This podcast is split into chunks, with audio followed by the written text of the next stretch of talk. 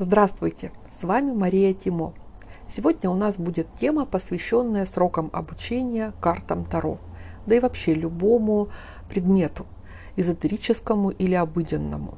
Очень часто мне в интернете, в соцсетях попадаются разные рекламы, в которых написано «Стань тарологом за три дня», «Научись рунам за неделю», что-то в таком духе – и я всегда с интересом перехожу по таким рекламам, чтобы посмотреть, а как же этот мастер собирается научить меня картам Таро за три дня. Ведь их аж 78 штук. Что можно за три дня успеть дать? Какую информацию, в каком объеме? И как вообще это можно понять и переварить? То есть вопрос даже не стоит о том, чтобы стать тарологом, а хотя бы просто послушать всю эту информацию. Мне кажется, трех дней ну совершенно не хватит. Но такие предложения встречаются постоянно. И это говорит о том, что, скорее всего, не мастера предлагают такие короткие обучения, потому что им так хочется, а потому что людям хочется обучаться быстро и без особых усилий. Я очень сильно сомневаюсь, что хоть чему-то в жизни можно научиться за очень короткий срок.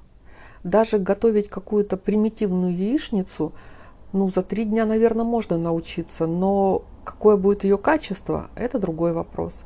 А вот идеальную яичницу мы учимся готовить достаточно долго, чтобы она была не пересушена, но при этом не была жидкой, чтобы все ее части были в правильной консистенции, чтобы она была равномерно посолена, а не в одном месте.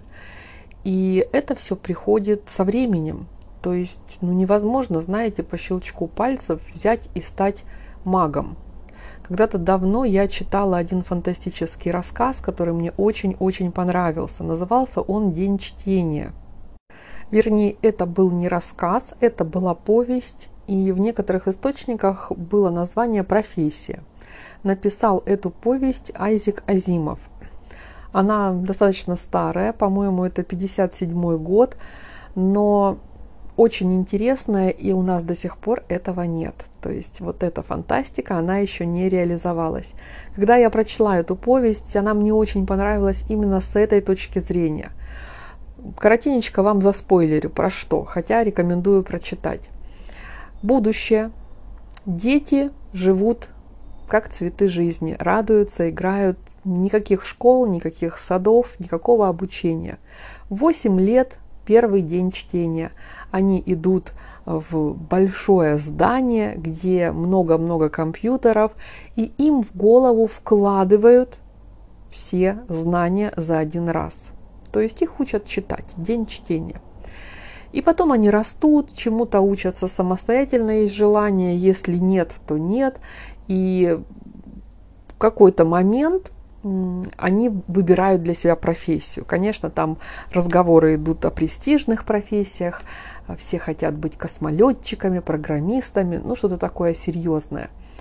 И в 18 лет они идут в это здание еще раз, и им выбирают профессию. И вот нельзя там ничего с этим поделать. То есть компьютер лучше знает, на что ты способен, к чему у тебя способности, где ты принесешь больше пользы и никто, абсолютно никто не знал, какая профессия у него будет. И главный герой этой повести, он хотел быть программистом. Он втайне от всех изучал литературу по этому вопросу и изо всех сил э, стремился к этой своей цели и очень сильно надеялся, что он станет программистом. Но когда в 18 лет он пришел э, вот в это здание и был готов получить свою профессию, ему профессию не дали. Потому что выяснилось, что у него такой склад ума, когда он должен всему учиться по книжкам. И он был очень удивлен. Он сказал, в смысле учиться по книжкам? По каким книжкам? Ему говорят, ну, как раньше учились, э, в стародавние времена. Он говорит, но это же сложно, это долго. Они ему говорят, да, это долго, это сложно, но у вас такой склад ума, что вы должны учиться сами по книжкам. Мы не можем дать вам эти знания в голову и сделать вас каким-то специалистом за один щелчок пальцев. А почему так произошло? Непонятно. Но когда главный герой задается вопросом, почему именно я и что же теперь с этим делать, ему просто говорят, ну а как вы думаете, кто создал все вот это? Ведь кто-то же это создал, и это как раз те люди, которые учатся по книжкам. То есть наш главный герой, он не получил вот этого волшебного подарка, как все его сверстники и друзья, которые радостно выходили из этой комнаты и объявляли свою профессию. То есть они опять, как в день чтения, за какой-то короткий промежуток становились профессионалами в своей области. А наш главный герой должен был вот эту профессию, которую ему выбрал компьютер, получить сам. И причем эта профессия была именно, ну, что-то типа разработчика, да, человек, который все это создает, то, чем люди остальные пользуются. И для главного героя это был большой шок. Я так понимаю, что про эту профессию как бы никто и не знал. Дети ее не обсуждали, вообще про это не говорилось. Никто даже не задумывался о том, откуда берутся все новые программы, все новые технологии, все новые приборы. То есть люди просто пользовались и считали это само собой разумеющимся. И вот сейчас вот эта вся реклама «Стань тарологом, рунологом за три дня», она мне очень сильно напоминает вот эту повесть. Только, к сожалению, это еще пока невозможно. И это просто пустые слова. Давайте попробуем в этом разобраться, почему же это невозможно. Давайте представим, что весь курс по Таро написан в книге. Очень много книг по Таро, у меня их достаточно много. И прочтете ли вы книгу за три дня? Вот такой вопрос. Вот я тут сразу похвастаюсь немножко. Я прочту. Я вообще очень быстро читаю. Я могу книгу прочитать за три часа. Ну, такую вот среднего формата. Но это не все так умеют. И я прекрасно понимаю, что людям нужно, бывает, месяц для того, чтобы прочитать книгу. Во-первых, не всегда есть свободное время.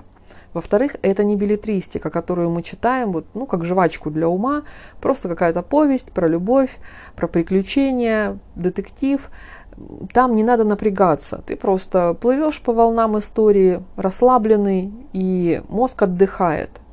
Но когда мы читаем специальную литературу, нам надо это все переварить, нам надо это все обдумать, осмыслить, вникнуть. А некоторые книги написаны очень сложно. Вот у меня есть такая книга, я ее купила очень много лет назад, и я никак не могла ее прочесть. То есть я начинаю ее читать, и у меня просто вот мозги завязываются в узел.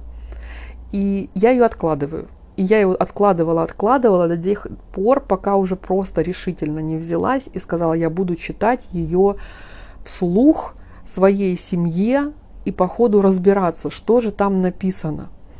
И вот бедная моя семья, как подопытные мышки, они все это слушали, помогали мне понять, что же там написано, потому что просто очень сложный язык. То есть это эзотерическая книга более такого высокого уровня, чем просто обучение картам Таро. И она далась мне большим трудом. Но я ее прочла. Вот на нее у меня ушло много времени. Во-первых, она большая. Во-вторых, в ней сложная информация. А в-третьих, это действительно нужно было понять. То есть было так, что я читала какой-то абзац несколько раз. Я читала его прям по кусочкам. Это при том, что я по образованию технарь, и я работала с технической литературой, где вообще там черт ногу сломит, насколько все сложно написано. Кстати, наверное, мне это и помогло разобраться. И вот такими кусочками я эту книгу усваивала. И у меня на нее ушло много времени. И вот давайте представим, человек, который вообще не знает ничего про карты Таро, он берет книгу. Причем сразу хочу сказать, что если там полный курс, она будет увесистая. Она не будет такая тоненькая, где по чуть-чуть написано про каждую карту. Там действительно много информации. И он начинает ее читать. И ну, не прочтет он ее точно за три дня. А если прочтет, он ничего не запомнит, он не, не усвоит ее. То есть, да, пробежать глазами, возможно, за три дня ее и можно. Но это же не значит научиться. Это же не значит стать тарологом. Поэтому вот эти все предложения, они ну, изначально понятно, что там дадут что-то такое простенькое для затравки. И это тоже правильно. Это правильный подход с той точки зрения, что иногда человек приходит и понимает в процессе вот этого начального обучения, что ему не интересно, что это не его, у него не получается. Он испытывает трудности и в какой-то момент начинает испытывать отвращение к этому занятию. И в этот момент можно закончить и уйти. Но тогда получается это не стань тарологом за три дня, а проведи дегустацию, попробуй на вкус, понравится ли тебе это, хочешь ли ты идти дальше. Но опять возвращаемся к нашим окружающим нас людей. Все хотят быстро, легко, без проблем. Похудей на 40 килограмм, не вставая с дивана. Ну, конечно же, все пойдут по этой рекламе и будут смотреть, что же там такое. А там чаще всего либо ну, какая-то ерунда, или сбор денег, или, знаете, каша из топора.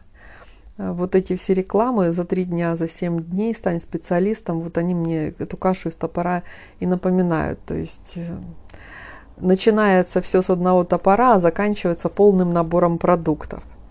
И на мой взгляд, это в какой-то степени обман. Вот как-то это все выглядит, ну, не очень красиво, да, потому что я, ну вот я не люблю такие рекламы. Я люблю так, что я по рекламе прошла, и там вот то, что в рекламе обещалось, я получила. Если там что-то другое, или как-то иначе выглядит, или вообще бывают, знаете, такие забавные рекламы, э, рекламируют, например, ну вот сумки, да, женские сумки. Я смотрю на рекламу, и мне нравится эта сумка. Вот, вот именно та, что в рекламе. Я нажимаю на объявление, перехожу на сайт, а там либо главная страница, где вообще непонятно, что и что, либо вот какой-то прям раздел, но там все эти сумки, то есть ее еще найти надо, эту сумку. И я, как рядовой пользователь, которому лень искать, я просто нажимаю на крестик и ухожу с этого сайта. И ну, когда я вижу таролог за три дня, иду на рекламный сайт и вижу, что там не таролог, а просто какие-то вводные данные, то, конечно, у меня такое чувство, что меня только что обманули. И ну как идти к этому учителю учиться, если он уже меня заранее обманывает? Мы еще не знакомы, а он уже меня обманывает. Пойдем дальше. Давайте все-таки представим гипотетическую ситуацию, что существует такой мега-мастер, который действительно за три дня расскажет вам полный курс Таро, вот все от корочки до корочки, от А до Я. И давайте себе представим, что вы каким-то чудесным образом все-таки услышали эту информацию и как-то ее усвоили. Хотя в этом месте вот сразу хочу немножко отвлечься на своих учеников. Вот почему я говорю гипотетическая ситуация? Да потому что так не бывает. Вот сколько у меня было учеников, очень много, никто никогда с первого раза всю информацию целиком не усваивает. И это нормально, потому что ну, человек не может усвоить 100% вот знаете даже эту теорию, да, что если ты послушал какую-то информацию, ты усвоил там 10%. С процентами могу ошибаться, но очень малое количество. Если ты эту информацию прочел глазами, ты усвоил там 20% информации. Если ты эту информацию переписал, ты усвоил там 40%. Если ты ее кому-то рассказал, ты усвоил 60%. А вот если ты ее еще и на своем опыте прожил, то есть домашеньку сделал, то ты усвоил 85%. Я помню точно, что 100 там не было. То есть, может, 90 было, но 100 не было. 100% мы не можем усвоить, если мы один раз что-то сделали. Чтобы усвоить 100%, нужно сделать это несколько раз. То есть мы что-то изучили и начинаем практиковаться. И вот когда мы несколько раз это все проживем, проиграем, Вот тогда можно сказать, что мы усвоили 100%. И когда я работаю со своими учениками, я им даю большие методички для работы. То есть мы на уроке разбираем карту, плюс методичка. Методичка огромная. И у меня часто мои ученики говорят, что вот пошел читать методичку, это там уже спустя время, да, уже когда не первый раз она была открыта. Пошел читать методичку и обнаружил там что-то, чего раньше не замечал. Просто раньше эта информация, она была не нужна. А именно в этот раз она понадобилась, и он ее увидел. Даже я свою собственную методичку не могу рассказать наизусть, потому что я не держу это все в голове. У меня в голове есть образы, и я просто из этих образов выдергиваю нужное значение. И все это есть в методичке. Но у меня это накопилось за долгие годы работы – а ученики, они приходят и получают готовый продукт, да, мой опыт, переработанный в методичку. Но они тоже не могут его усвоить за один раз. Знаете, это просто ну, подавиться этой информацией. Потому что ее также нужно проработать в течение какого-то времени. В практике, в раскладах, в работе с клиентами, в своих собственных. То есть это не бывает за один раз.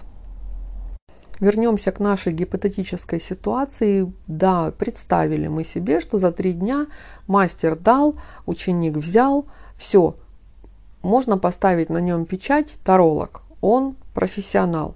Что происходит дальше? Человек идет практиковать.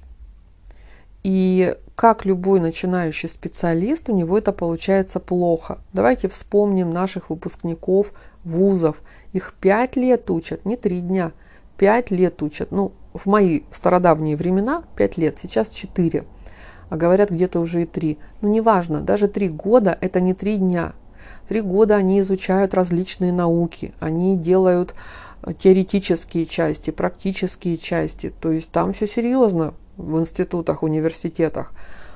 И что получается на выходе? Выходит молодой специалист, который ничего не умеет – да?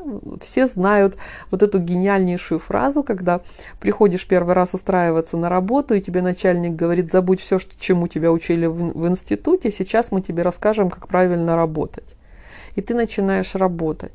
Да, конечно, тебе пригодятся те знания, которые ты получил, но при этом ты начинаешь только-только их действительно применять. И ты действительно видишь это на практике. И ты понимаешь, как это все работает – и ты наконец-таки понимаешь, чему тебя там пять лет учили. Так и тут. Хорошо, если мы вот взяли эту фантастическую ситуацию, что за три дня человека сделали тарологом, пока он не начнет практиковать достаточно регулярно и достаточно постоянно, то вряд ли его можно назвать профессиональным тарологом. И тут начинается второй интересный этап. Когда профессионал, ну, такой трехдневный, начинает практиковать, да даже не трехдневный, любой профессионал, когда он начинает практиковать, он начинает вырабатывать свой собственный стиль. Нет двух одинаковых тарологов, нет двух одинаковых магов. Даже если мы с моим другом учились э, у одного человека, делаем одинаковые ритуалы, мы все равно будем делать их по-разному. Я часто про это говорю, существуют наши собственные вибрации. Да? То есть вот сюда можно любой смысл вложить в том плане, что каждый понимает это по-своему. Но это говорит о том, что мы разные. Просто мы разные. И мы, естественно, все будем делать по-разному. И вот когда мы начинаем практиковать, мы этот свой собственный стиль и нащупываем. Нельзя заранее сказать, что я буду делать вот так или вот так, когда начну работать. Я вспоминаю вот свое начало, именно второе. Я перелопатила гору информации, какую только смогла тогда найти – и я помню, что этот вопрос мы даже задавали на обучении у Шхановской. Мы спрашивали, как правильно тасовать колоду перед гаданием. То есть это такой был важный вопрос, как правильно тасовать. Сейчас смешно, но очень часто и до сих пор у меня это спрашивают. И вот тут понятно, что хочется готовых решений, хочется готовых ответов. Вот чтобы мне кто-то сказал, что так правильно, и я так буду делать. Но по факту нам тогда Шхановская сказала, что тасуйте как хотите, и мы это не восприняли, потому что что значит как хотите? Есть же правила, это же серьезная вещь, это же Таро. Но потом она сказала, я вот тасую так, и показала нам. Знаете, как игроки в бридж тасуют, делят колоду на две половинки и таким веером фр, и соединяют эти две половинки, и вот у нас целая колода. И так несколько раз. Во-первых, так надо уметь делать, да. Во-вторых, я, например, не могу гнуть карты, вот как-то святотатство для меня это. Поэтому я тасую по-другому. И в начале, когда я начинала этим заниматься, я тасовала одним способом. Потом я добавила еще дополнительный способ к этому тасованию, потом еще. И у меня в результате сложилась такая определенная традиция, как я тасую карты перед каждым раскладом. Именно вот после проделывания всех этих частей, а их у меня получается три, я чувствую, что моя колода достаточно хорошо перетасована, что карты, которые выпадали у меня в прошлом раскладе, они уже не лежат рядом, и уже не будет вот этого ощущения, что одно и то же я вижу, да, на разные вопросы. То есть у меня есть это чувство, что я перетасовала мою колоду правильно. И на своих уроках я об этом рассказываю. То есть я не делаю из этого тайны, я говорю, что я делаю вот так, потом я делаю вот так и делаю вот так. И при этом я всегда говорю, вы можете делать так, как вам нравится. И чаще всего это опять не сильно воспринимается, так же, как и нами в те времена. Но при этом, когда я работаю на практике с учениками, я слышу, как они тасуют колоду, и я понимаю по звуку, что происходит. И я понимаю, что да, они тасуют по-своему, как им удобно, как им нравится. И это правильно. То есть это свой стиль, и он начинает формироваться именно в процессе работы – Никто не научит вас практике. Практике вы можете научиться только сами. Вот тут сделаю небольшое отступление. У меня сейчас идет марафон, два, два потока. Один поток уже на финальном этапе, а второй поток на начальном этапе. И вот первый поток, достаточно активные марафонцы, они пишут, мы в чате обсуждаем, мы в личке обсуждаем, то есть там дело движется. А, у всех немножко разные скорости, это нормально, и со всеми мы обсуждаем именно их текущий момент. Я даю домашки тоже там на марафоне, и в бесплатной части, и в платной части, потому что это основа, домашняя работа, это практика. Поэтому я всегда даю домашки. И вот я обратила внимание, что первая группа, первые марафонцы, они все эту домашку делают. При том, что я даю задание, а потом говорю правильный ответ. И вот иногда было так, что я говорю уже правильный ответ, и кто-то говорит, эх, я пропустил, не успел, вот как же так? Ну, то есть прозевал сообщение с домашкой. Человеку обидно, что он не попрактиковался. Потом мы даже стали делать так, что я э, даю домашнее задание, все мне пишут в личку ответы, то есть мы не спойлерим друг другу ответ. И потом я уже пишу, что товарищи, кто не видел, вот домашка, завтра будет на нее ответ, то есть как бы дублирую. И кто-то пишет, да, я не видел, сейчас я пойду делать. То есть видно было, что люди настроены на работу, и они хотят получить именно знания и опыт, практика. А вот второй поток марафонцы, они какие-то более спокойные. Вот количество людей одинаково, ну, на один человек больше. Там в первой группе у меня было 7 марафонцев, а во второй 8. Я целенаправленно не беру много людей, потому что я работаю с каждым. И во второй группе у меня работают два человека всего. Остальные так изредка что-то пишут, но я вижу, что я не понимаю, делают они домашнюю работу или нет. Вопросов не задают, ответы не присылают. Э, на тесты, которые я выкладываю, отвечают. Но тесты это все равно, знаете, ну это угадать можно. А вот когда проработал домашнюю работу, это уже другое. И я понимаю, что у марафонцев из первого потока у них гораздо больше перспектив в освоении рун, чем у вторых. Я понимаю, что там может быть просто большая загруженность в жизни, может быть, они уже это знают, им это неинтересно, но тут вступает в работу следующее правило – повторение – мать учения. Много видела разных шуток я на эту тему, но на самом деле это тот же принцип 10 э, тысяч часов.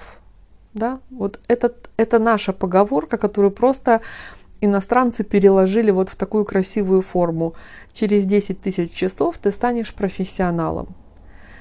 Повторение – мать учения. Делай каждый день одно и то же, у тебя получится, а потом получится лучше, а потом получится прекрасно. Поэтому практиковать надо, и за три дня вы не станете ни одним специалистом, боюсь вас разочаровать. И надо, наверное, это понимать и идти уже на такие предложения с открытыми глазами, что вы здесь получите какие-то начальные знания э, для того, чтобы определиться, нужно вам это вообще в жизни или не нужно. Ну, вот действительно такая дегустация – мне нравится такой подход на самом деле. У меня у самой есть такие вводные бесплатные уроки и по Таро, и вот на марафоне по рунам первая часть достаточно объемная по информации, она тоже бесплатная. Но там как раз и идет речь о понимании структуры, о понимании самой этой системы, да, то есть про что мы будем дальше учиться. И у меня вот и на первом потоке был такой человек, который, он после первого тура, да, после первой части, он не пошел дальше. То есть он посмотрел и сказал, ну да, интересно, но пока меня не зацепило. Да, то есть человек попробовал, возможно, он когда-нибудь к этому вернется, но сейчас он дальше не пошел. И это нормально. То есть я не рассчитываю, что прям все ученики будут идти до самого конца. Но у нас есть возможность на себе это все попробовать. И при этом мы понимаем, что, конечно, мы не выйдем специалистами с этой бесплатной части, мы просто узнаем, о чем будет идти речь дальше. Что еще хорошего дает нам практика?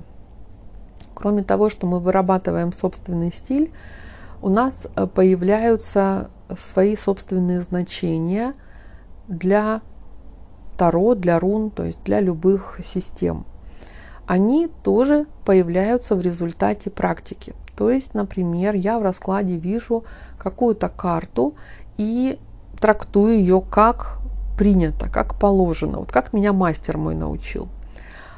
Но потом я вижу, что в моей реальной жизни эта карта проявляется с ну, таким небольшим нюансом, да, с каким-то дополнением потому что в картах достаточно много значений, очень много значений второстепенных и даже третьестепенных. То есть, знаете, как на заднем плане что-то есть. И ча- часто вот эти значения забываются в раскладах. То есть поначалу мы помним только какую-то основную э, часть от карты, основное ее значение, и вот эту мелкую, да, мы забываем. Но я, например, вижу, что у меня именно эта карта, она вот проявляется с постоянным показыванием вот этой мелочи. То есть она всегда выходит наружу. И в какой-то момент я это запоминаю, я это понимаю, и уже при раскладе трактую эту карту именно таким образом, что будет вот какое-то основное значение плюс какая-то мелочь, которая именно у меня, она срабатывает всегда – а у кого-то не будет так, а у кого-то будет что-то другое.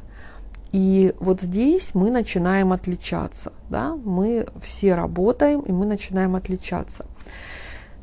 Я уже где-то про это говорила, задают такой вопрос, ну как же тогда тарологи делают предсказания, если у каждого карты говорят по-своему? На самом деле карты выпадают именно те, которые конкретному тарологу что-то конкретное говорят. То есть просто карты будут разные. Один вопрос, разные тарологи, разные карты, один ответ. И вот здесь начинается очередной этап, когда вы уже наработали свои собственные значения, вы уже попрактиковались, вы уже чувствуете себя достаточно уверенно. И вот здесь начинается тот самый этап, когда таролог может начать свою собственную деятельность, начать разрабатывать что-то, то есть что-то придумывать, какие-то расклады, какие-то ритуалы, вот что-то, чего раньше не было. И это все называется авторские расклады, да, авторские ритуалы.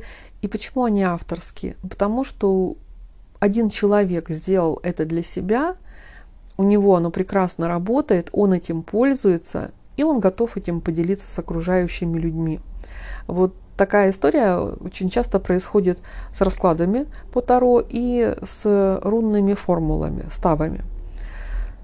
Потому что все это делается под себя.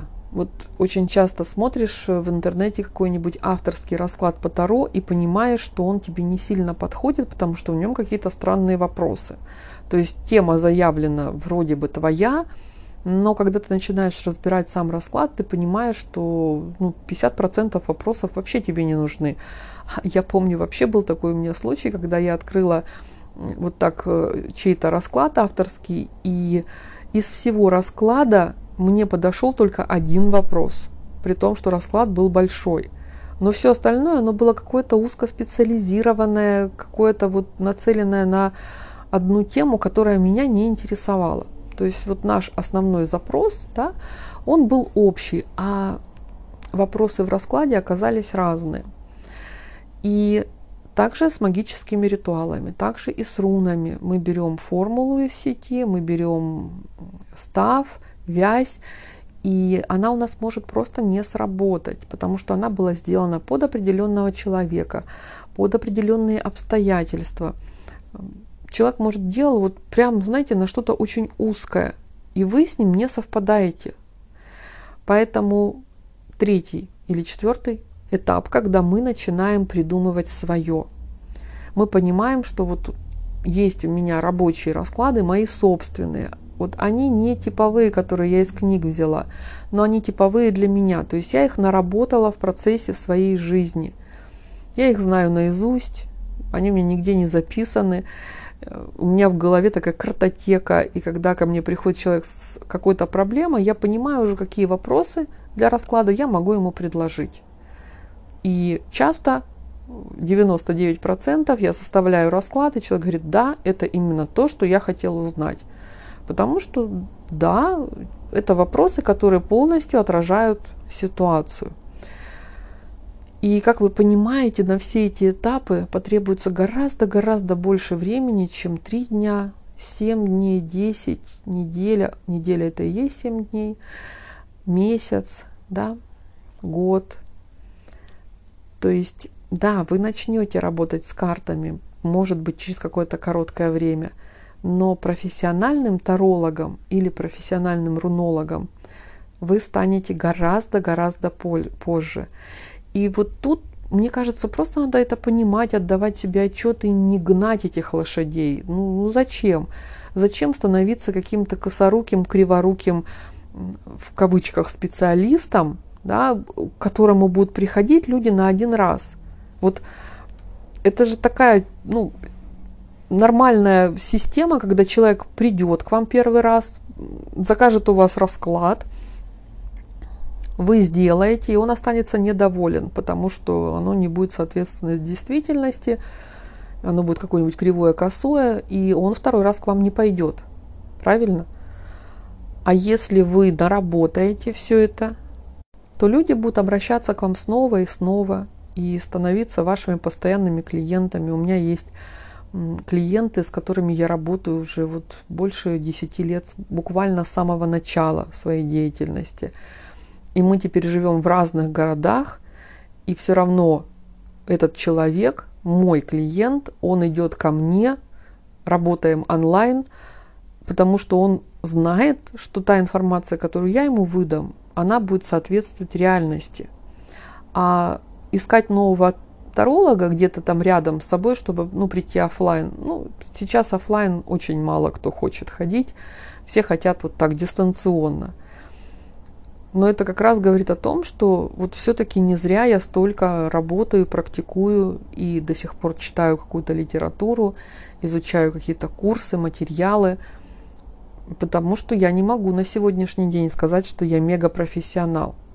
Да, у меня хорошая подготовка, да, у меня многое получается, но есть куда расти. И когда вы видите рекламу «Стань профессиональным тарологом за три дня», начните в этом сомневаться.